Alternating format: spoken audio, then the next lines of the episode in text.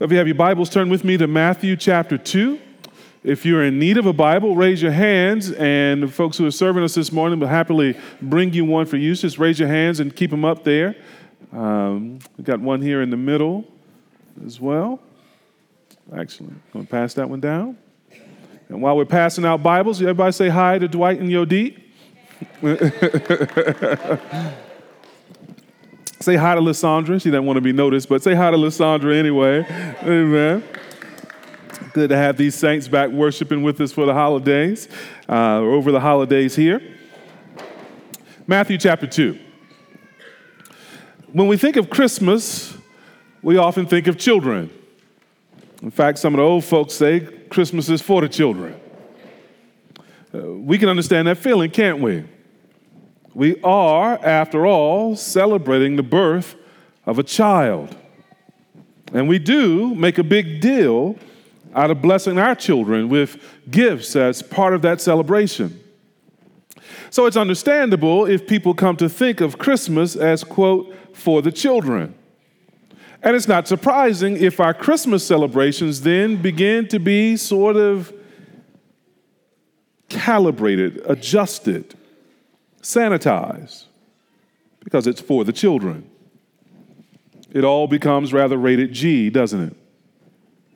But if the birth of the Son of God gives us reason to rejoice over our children, then his incarnation should lead us to celebrate not just our children, but all children. Not just all children whose parents celebrate Christmas.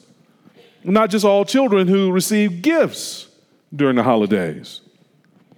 The incarnation of the Son of God means at Christmas we should especially think of those children in the harshest, most vulnerable, most life threatening circumstances. We need a Christmas that reminds us of the child whom we celebrate, that he was an asylum seeker, a political refugee whose family was targeted for assassination. If our Christmas celebrations don't bring to mind such people, including children who are suffering in those circumstances, then we have snatched Christmas from its original uh, context and made it far too sanitized. The coming of the Son of God is good news for the refugee, the immigrant, the asylum seeker, or it is not a gospel that is about the true historical Jesus of Nazareth. If we can't preach our gospel and our Jesus to a dreamer and have them recognize their own lives in his story, then we are preaching the gospel and a Jesus other than the one we find in the Bible in Matthew 2. The Jesus of the Bible is a man of sorrows and acquainted with much grief, Isaiah tells us. He is not unable to sympathize with our weaknesses, but is one who, notice this, in every respect has been tempted as we are. Hebrews 4:15. He was treated as a worm and not a man, scorned by mankind and despised by the people. Psalm 22, verse 6. And the question is, how do these descriptions of our Lord play themselves out even at his birth? When we look at Matthew chapter 2, verses 13 to 23, we're going to see three aspects of Jesus' early life. This is the last of four part sermon series uh, under that title, Jesus' early life. And here we're going to see that Jesus and his family experienced three things. Number one, political asylum in Egypt. You see that in chapter 2, verses 13 to 15. Political asylum in Egypt. Number two, attempted assassination in Bethlehem. Attempted assassination in Bethlehem, verses 16 to 18. And number three, housing insecurity in Israel. Housing insecurity in Israel, verses 19 to 23. Look with me at Matthew chapter 2, verses 13 to 23 which records for us this true account of Jesus' early life. Now, when they had departed, behold, an angel of the Lord appeared to Joseph in a dream and said, Rise, take the child and his mother, and flee to Egypt, and remain there until I tell you. For Herod is about to search for the child to destroy him. And he rose and took the child and his mother by night and departed to Egypt and remained there until the death of Herod. This was to fulfill what the Lord had spoken by the prophet Out of Egypt I called my son. Then Herod, when he saw that he had been tricked by the wise men, became furious. And he sent and killed all the male children in Bethlehem and in all that region who were two years old or under, according to the time that he had ascertained from the wise men. Then was fulfilled what was spoken by the prophet Jeremiah. A voice was heard in Ramah, weeping and loud lamentation, Rachel weeping for her children. She refused to be comforted because they are no more. But when Herod died, behold, an angel of the Lord appeared in a dream to Joseph in Egypt, saying, Rise, take the child and his mother, and go to the land of Israel, for those who sought the child's life are dead. And he rose and took the child and his mother and went to the land of Israel. But when he heard that Archelaus was reigning over Judea in place of his father Herod, he was afraid to go there. And being warned in a dream, he withdrew to the district of Galilee. And he went and lived in a city called Nazareth, so that what was spoken by the prophets might be fulfilled, that he would be called a Nazarene. Now, if you're looking for one main point from this sermon, you might put it this way that Jesus' early life and these experiences are part of what equips him to be our perfect great high priest. His suffering in this way, according to the writer of Hebrews, is preparatory. It prepares him to be the kind of priest between us and God who can identify with us in our weaknesses and so represent us before God in an understanding way. He's been touched with the kind of suffering that really does exist in the world. And the first thing that we see in this text is that Jesus in his early life lived a part of that life as a, a political asylee. He's an asylum in Egypt. The text opens with Joseph in verse 13 warned in a dream that King Herod is going to try to kill Jesus. You see, there they leave under the cover of night, and he takes Mary and he takes the, the infant Jesus and he makes his way across the, the Negev and across the desert down into Egypt where they might be safe. It's round up the family to escape Herod in verses 14 and 15. Now, when we think about the early life of Jesus, we, we normally think about two scenes. The first scene is the manger, right? Everybody thinks about the baby in the stable or the manger with the wise men and the shepherds coming. And then in the second scene, we kind of teleport down about 12 years and we think about him at the temple. When his mom and dad accidentally leave him in Jerusalem and he's in the temple schooling the, the priests and the scribes and, and whatnot. And scholars are fond of telling us that we don't know a great deal about his, his sort of early life, the, the scenes in between.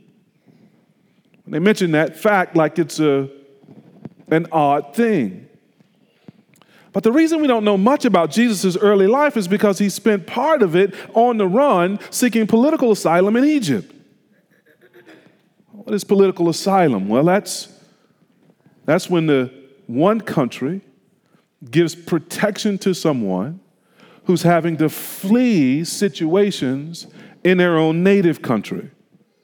That's precisely what we're seeing in verses 13 and 14. The, the king is going to kill Jesus. Joseph and family flee from that political attack and they find safety for a moment in Egypt.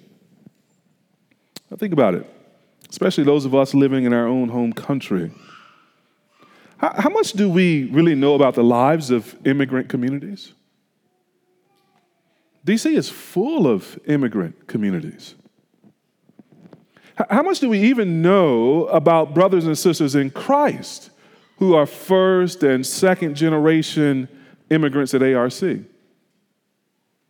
Right now, we have 175 members or so. How many would you think are immigrants? I counted through the directory. If I got it all right, there are 35. That's a full 20% of our membership. Part of the family of God here are people who are here, yes, as the family of God, but this is not their birth home.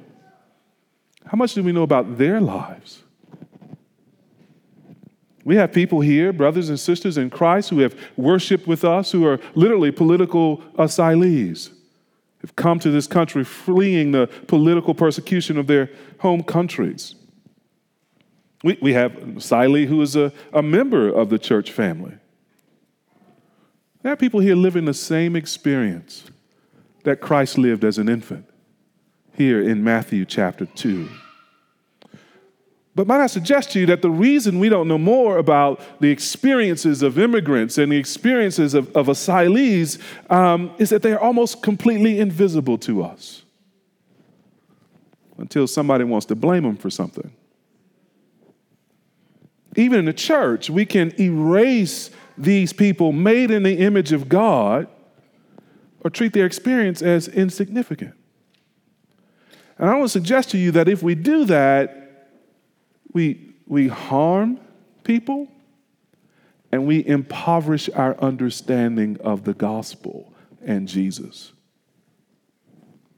Our Lord is running for his life in these few verses, seeking the protection not of his own people, but of a foreign people, a foreign land, a different culture.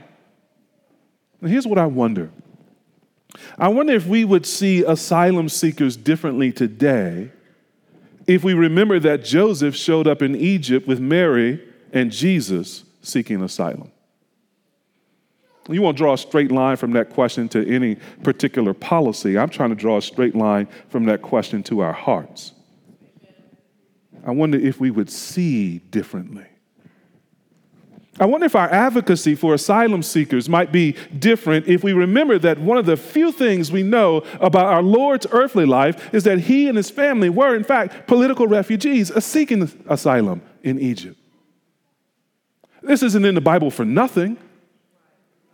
It isn't here to be a sort of footnote that we normally overlook when we te- talk about the early life of Jesus. It's here for our instruction, it's here for our formation. It's here for our shaping as disciples. So, how should this impact our understanding not only of Jesus, but our understanding of life today? How might this influence our advocacy?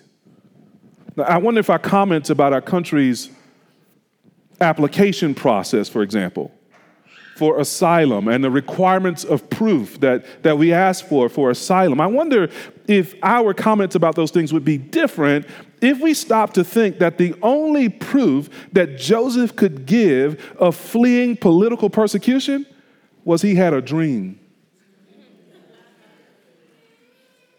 That's all he got. An angel of the Lord comes to him in a dream and warns him and says, Get up and get out because here comes Herod. I wonder if that should shape how we think about our own requirements. Would we want our Savior to face the same asylum requirements that people face today? Would we want our children, were we the ones fleeing, to face the same asylum requirements and treatment that people face at our borders today? How would our views change if we applied the golden rule? do unto others as you would have them do unto you. I'm not giving you answers to these questions because I think it's for you to wrestle with Christ about these things. He has shaped us differently. We are in different stations of life and we have different responsibilities and opportunities. And I trust that Christ, by His Spirit, will know how to shape each and every one of us. But I do think we need to wrestle with these questions because God has given us His word and He's called us to bear witness according to His word.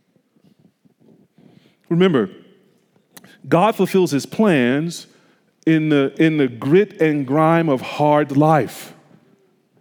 Uh, the things I've just been talking about are secondary applications to this text. Here's the primary application here. Matthew tells us that, that this flight into Egypt, verse 15, fulfills a prophecy about God's Son. He quotes from Hosea chapter 11, verse 1 Out of Egypt I have called my son. We read Hosea 11 a moment ago. You'll remember in the immediate context, that's a, that's a text that's about Israel, the nation, not about a, a, a private individual. Israel was called God's son as early as Exodus chapter 4, when God sent Moses to Pharaoh and, and said, This Israel is my son, let them go that they might worship me. And, and then literally the, or figuratively in 11.1, God renews that thing that Israel is my son. And he's going to call them out of Egypt. Now, you remember in Hosea 11 1, almost the very next verse, um, God says there, I called them, but they did not come to me.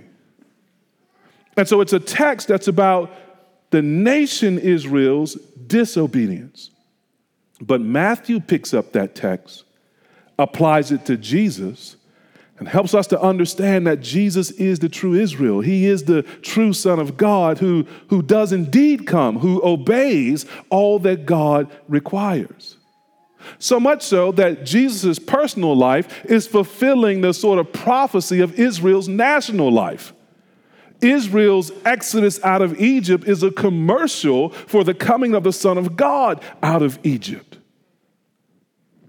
And so Matthew, in his own way, is telling us that everything that's prophesied of Israel, everything that Israel was meant to fulfill, actually finds its fulfillment in Jesus Christ, the unique Son of God. So, what? What do we make of this? In a broken world, a world broken by sin and depravity. It's important, beloved, to remember that all the brokenness in the world cannot stop God's plan to save even when that brokenness and that depravity is aimed directly at the Savior, as is Herod's attempt to kill Jesus as a child, even when it's aimed directly at the Savior at his most vulnerable time as a toddler, unable to defend for himself, it only fulfills what God has planned to do all along. Having to run to Egypt was no surprise to God. He put it in Hosea centuries before calling him out of that status as a political refugee was not no plan B for God.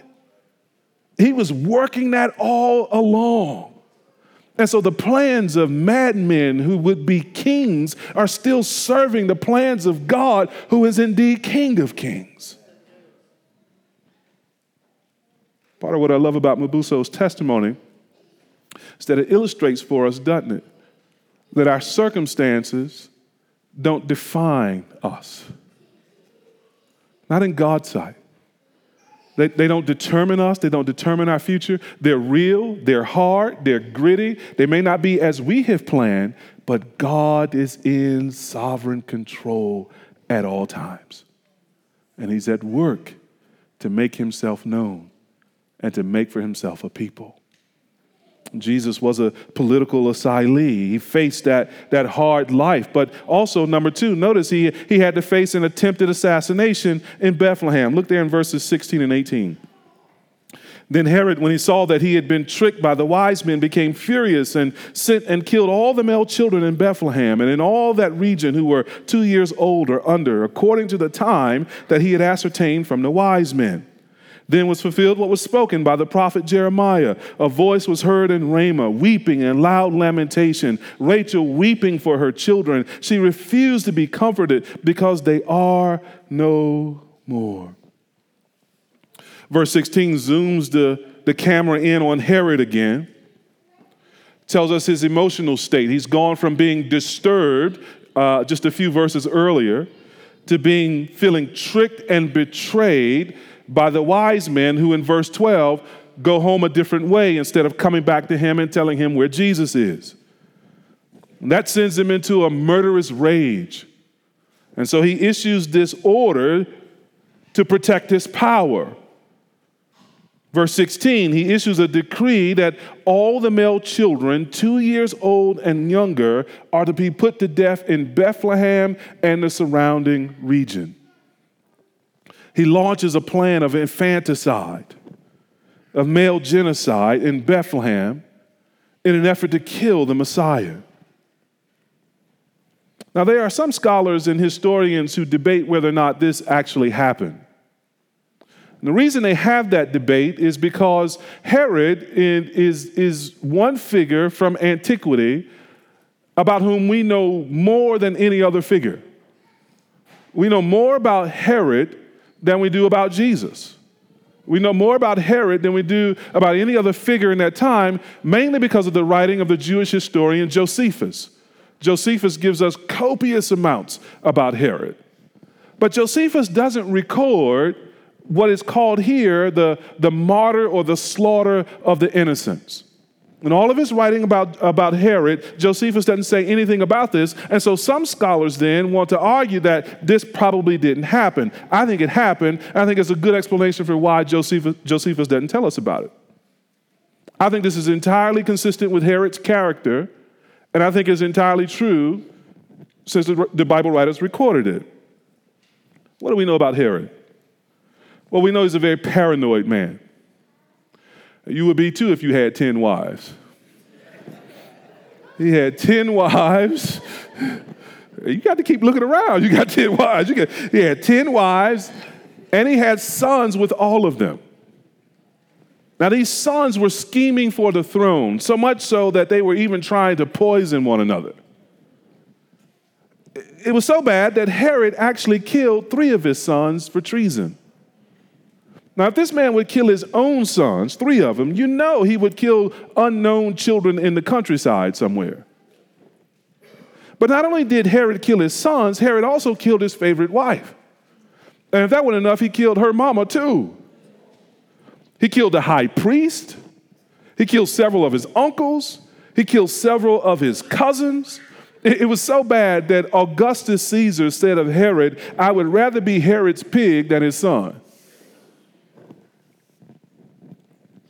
In 4 BC, about the time of this incident in Matthew chapter 2, Herod is old and dying. He knows he won't be, he wasn't loved as a ruler, and so he knows he won't be missed, but he doesn't want people dancing on his grave. He don't want people rejoicing that he's dead. So Josephus tells this story about him asking his sister to come to him and asking his sister to round up all the Jewish religious leaders uh, in Jerusalem and in the area, about 400 men, and to bring them to the Hippodrome, a, a stadium that he had built. Because he had plans to put them to death. And when his sister said, why, why would you do this? He said, Basically, I want all of Israel crying at my funeral. I'm going to give them something to cry about. This is the Herod that we're talking about. And this is why I think Josephus doesn't record the incident in Bethlehem because he had so much other material to record. Scholars think that in Bethlehem, about this time, there were maybe 1,200 people living there and in that region. They figure that, if you just do the sort of actuary stuff, they figure that there were probably 25 to 30 children uh, under the age of two about that time, half of them being male, 12 to 15. So, relative to what he was going to do, for example, with the priests, with hundreds of people, this would have been in comparison small 12 to, to 15 boys put to death there. That doesn't make it less tragic. I think it just goes away in helping to explain why Josephus didn't record it. I think it's true. I think it happened. I think Herod was entirely capable of this kind of evil. We have every reason to believe the Bible. But this is more than a debated historical event. Matthew records this history like he does all the other history because it has theological significance. Matthew explains the, the martyrdom of these children. Isn't it interesting that at Christmas, the first martyrs are children? He records the martyrdom of these children by calling it the fulfillment of Jeremiah 31, verse 15 which he quotes in verse 18. Look there again. A voice was heard in Ramah, weeping and loud lamentation. Rachel weeping for her children. She refused to be comforted because they are no more. It's an interesting quotation. Jeremiah chapter 31 is all about Israel's sorrow in exile being turned into joy as the Lord brings them back to Himself and brings them back to their land. I encourage you to read the chapter this afternoon. It is a grace soaked, joy filled chapter as Jeremiah pictures the exiles coming back. Verse 15, which Matthew quotes, really sticks out like a sore thumb. It is there all by itself without any real connection to the first 14 verses. And then verses 16 to 31, or 16 to the end of the chapter, kind of picks up again with this theme of God's salvation. It's in Jeremiah 31, verses 31 and 34, that we get one of those great passages predicting the new covenant, where God will write his law on the hearts of his people. And so, verse 15 in Jeremiah 31, which Matthew quotes, is just sticking there all by itself, out of place. It's in Jeremiah 31, 31 and 34. Jesus has in mind the Last Supper when he gives us the, the supper and says, This is my blood shed for you, and this is my body broken for you. This is the new covenant. So when Matthew quotes this verse, he not only brings to mind the tremendous suffering of infanticide, he puts it in a particular theological context that his Jewish readers would have understood. He puts it in the context of the coming salvation that God had promised through a new covenant.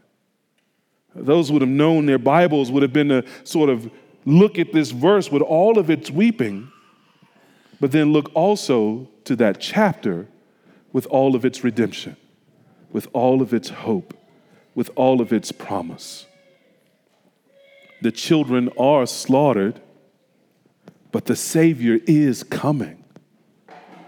It's the same pattern we see in the Exodus, where Pharaoh decrees that all the children should be put to death, but one child escapes Moses, who becomes a, a deliverer. We see that same Exodus pattern being played out here in Matthew chapter 2, where these children in Bethlehem are, are put to death, but there's one who escapes, who will be the Savior of the whole world. 30 years later, the state under Pontius Pilate will kill Jesus. But it will be the case of the perfectly innocent child giving his life to save all who believe. So even the martyrdom of these innocent children foretell the sacrifice of Christ for our redemption. What does this mean for us? Well, I think Protestant Christians, we need to rewrite our Christmas traditions. Esau McCaulley, a professor up at Wheaton College, uh, wrote on this very passage in the New York Times a couple days ago. Incidentally, today in the Eastern Orthodox Church and in high church traditions would be the day for the Feast of the Innocents, December 29, where they commemorate this very passage of Scripture. Esau writes this we live in a world in which political leaders are willing to sacrifice the lives of the innocent on the altar of power. We are forced to recall that this is a world with families on the run, where the weeping of mothers is often not enough to win mercy for their children. More than anything, the story of the innocents calls upon us to consider the moral cost of the perpetual battle for power in which the poor tend to have the highest casualty rate. This is the world we still live in.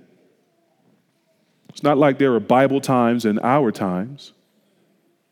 We are living in Bible times. We're living in the last days. We're living in the corruption of the world systems, and we're living in a time of the abuse of power and the plundering of the innocent. And not just in immigration, we're living in a country who has used its power to sanction the murder of children in the womb by the millions.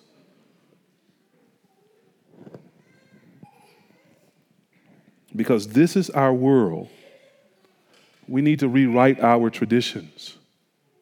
We need to retell the Christmas story in its grit and its grime. And we need to tell it in such a way that people who are grieving feel overwhelmingly welcomed. It should not be an odd thing for people to experience grief at Christmas.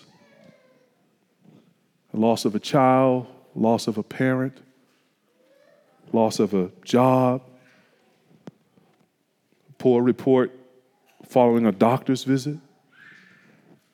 We're wrong if we take people suffering loss of loved ones and make them feel like they're party crashers if they're mourning.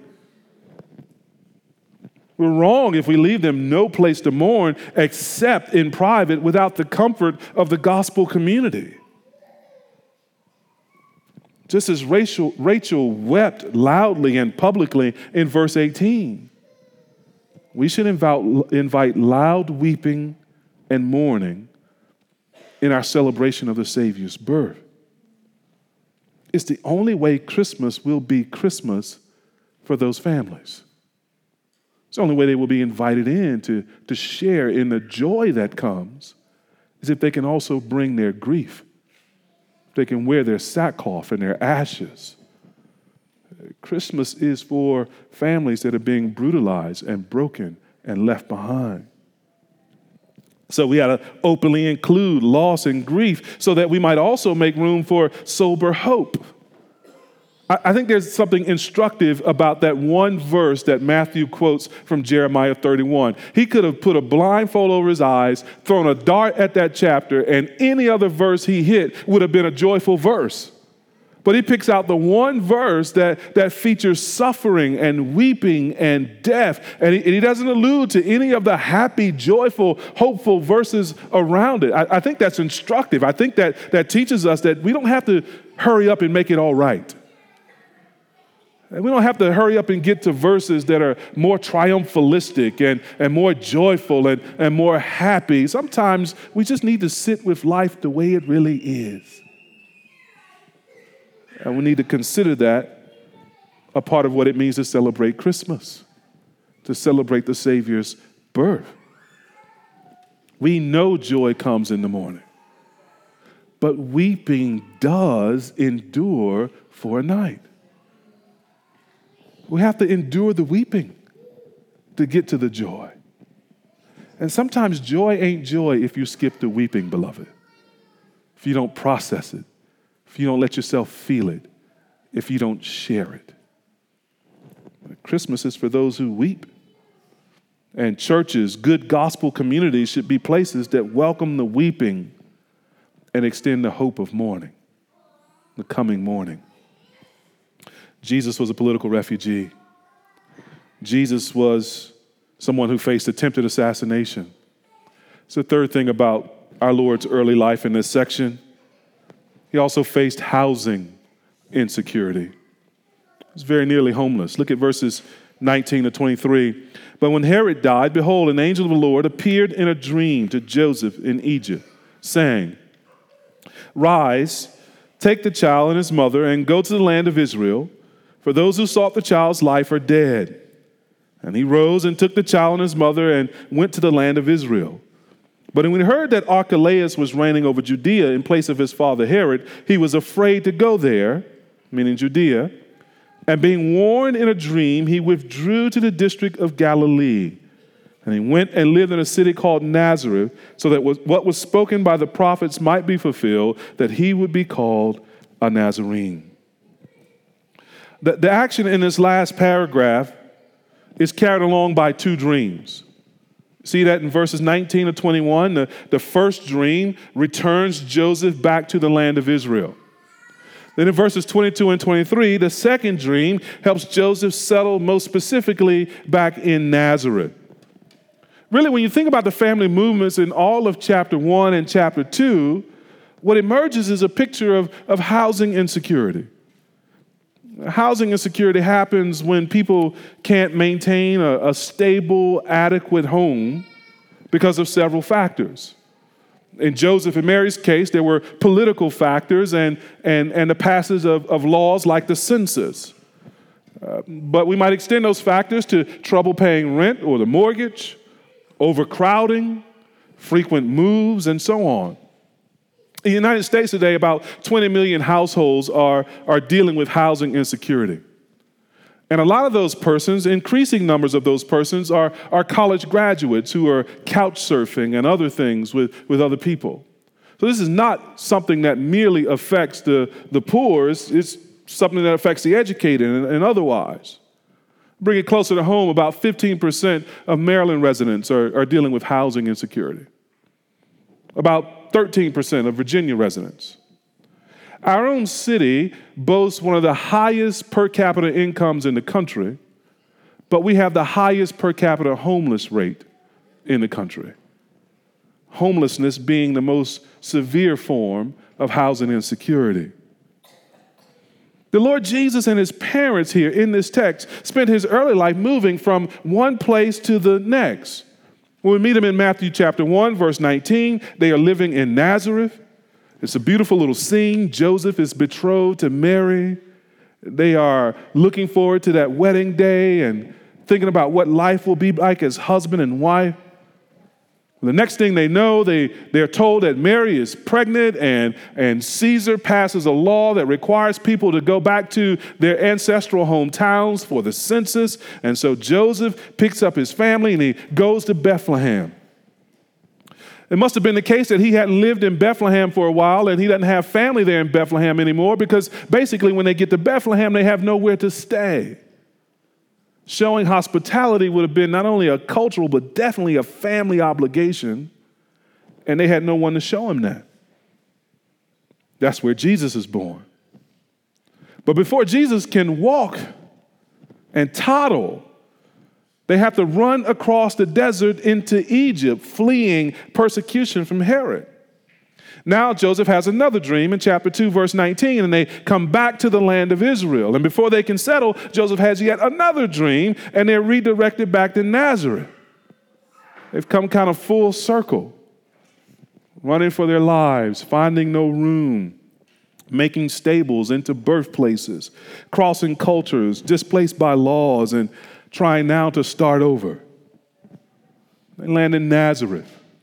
It's the same Nazareth that's mentioned in John chapter 1, verse 46, where um, some folks come to, um, what's his name, Nathaniel, and says, Hey, we found the Messiah, Jesus of Nazareth. And you remember what Nathaniel said? Can anything good come out of Nazareth?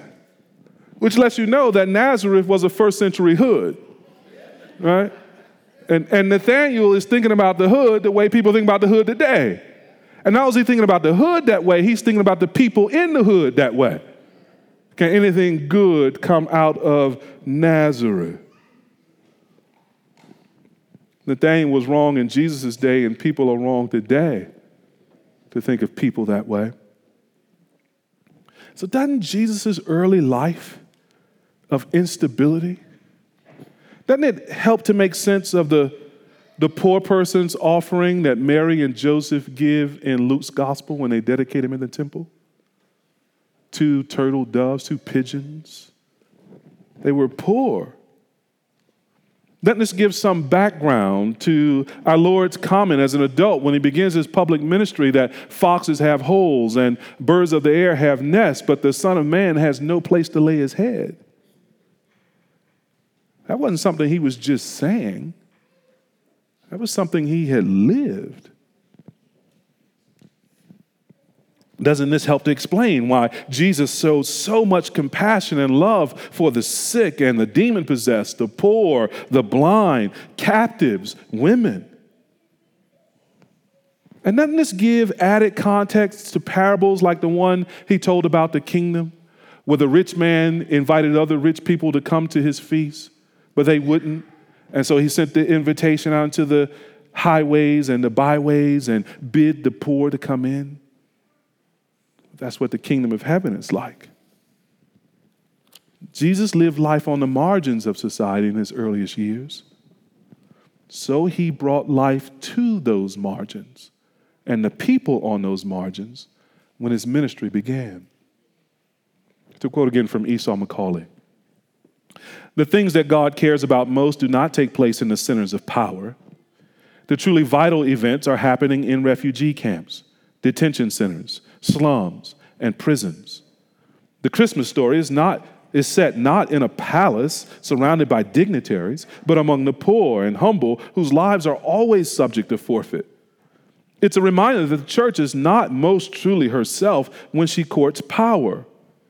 The church finds her voice when she remembers that God has brought down rulers from their thrones, but has lifted up the humble, as the Gospel of Luke puts it. Jesus is a man of sorrows and acquainted with much grief. He is not unable to sympathize with our weaknesses, but is one who, in every respect, has been tempted as we are. What does this mean for us? Those of you who feel like you're on the margins of society, can you see that Jesus not only came for you, but also came as one of you? when you come to Jesus, you're not coming to Herod. You're not coming to someone full of entitlement, drunk with power, and eager to crush anybody who disagrees or disobeys him. No, you, you come to one who was despised and rejected by men. You come to one whose life was counted as nothing. You come to one who couldn't find a stable place to live for the first couple of years of his life, at least. In other words, you come to one who knows all about it. You, you come to one who understands. You come to one whom you can trust. So come to him. Pour out your heart to him. Pour out your complaint to him. Pour out your longings to him.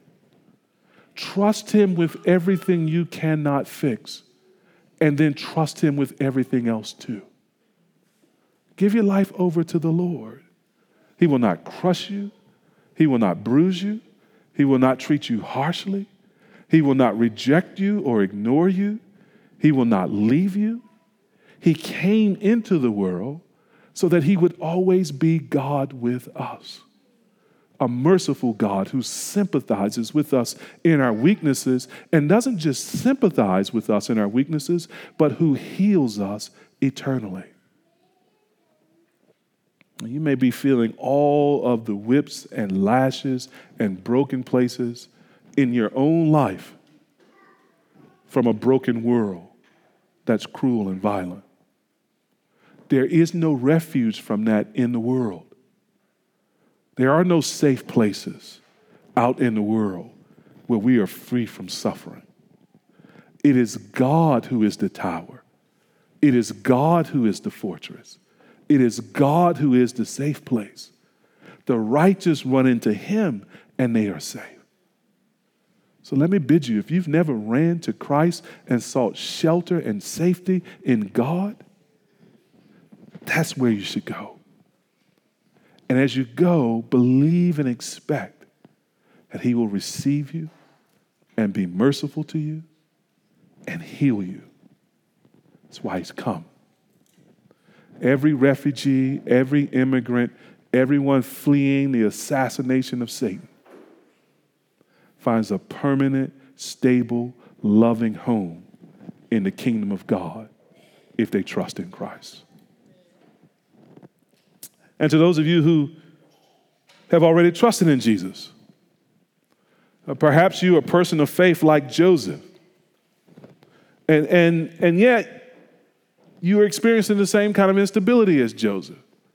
I mean, consider Joseph. Every time Joseph has a dream, his life and his family get uprooted. Dream number one, the angel says, chapter 1, 20 to 25, marry, Mary before you planned. Dream number two, the angel comes back, chapter 2, verses 13 and 14 says, go to Egypt quick. Dream number three, go back to Israel since Herod is dead. Dream number four, don't, don't settle up there, go down to Nazareth and settle down. I mean, if I was Joseph, I would be afraid to go to sleep. and if I was Mary, I'd wake that rascal up every time he kicked in his sleep. Never get no REM sleep. and even though Joseph believed and trusted in God, his life was marked by danger and trouble. powerful supernatural experiences do not excuse us from a hard life of following Jesus. The two can go together. You can have tremendous encounters with God and tremendous troubles in the world. But suffering hard things does not mean that, quote, things have gone wrong. Suffering hard things does not mean that things are out of control. If we think that way, we, we've been infected with a form of prosperity gospel. The truth is, sometimes we suffer because we're righteous. God is very much in control. God is fulfilling his promises and his word. Jesus ends up in a hood called Nazareth, but that wasn't because they were poor and uh, on hard times. That was because God had determined centuries before that his Savior would be called a Nazarene. He has appointed the places of our habitation, says Acts 17. And so, if you're here among the righteous who trust in Christ, but life is hard right now, you don't have to minimize that life is hard. You don't have to downplay that. You don't have to ignore that. Please don't do that. It would be to your greater hurt. But at the same time, praise God that we have a Savior who knows all about it. Praise God that He too suffered those things to become our great high priest. What he offers is not a pain free, problem free life. What he offers is gentleness, mercy, and above all, to be with us and never leave us or forsake us. The presence of Christ in the midst of pain is a far better reward than a pain free life without Christ. Take the pain with Jesus and you'll find that it's better than the ease without Jesus. And to do that, beloved, is going to require faith. The kind of faith that Joseph has, that follows God wherever he bids. So let's wrap this up. Jesus was a dreamer. Were he born today in the United States, or even 10 years ago in the United States? He might have been a DACA recipient, brought here as a toddler through no effort of his own, in the custody of parents with enough responsibility to free, to flee, excuse me, the threats of Herod. He was a refugee seeking political asylum. He was a homeless child in the world he created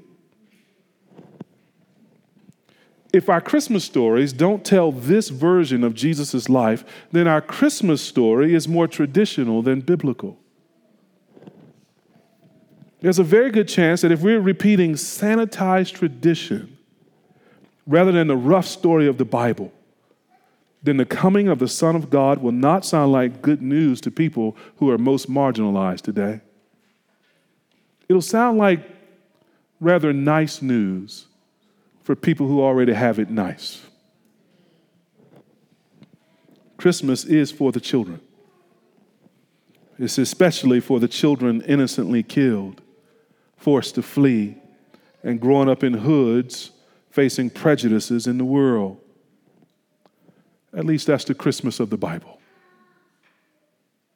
Let's go tell it on the mountain. Let's pray together.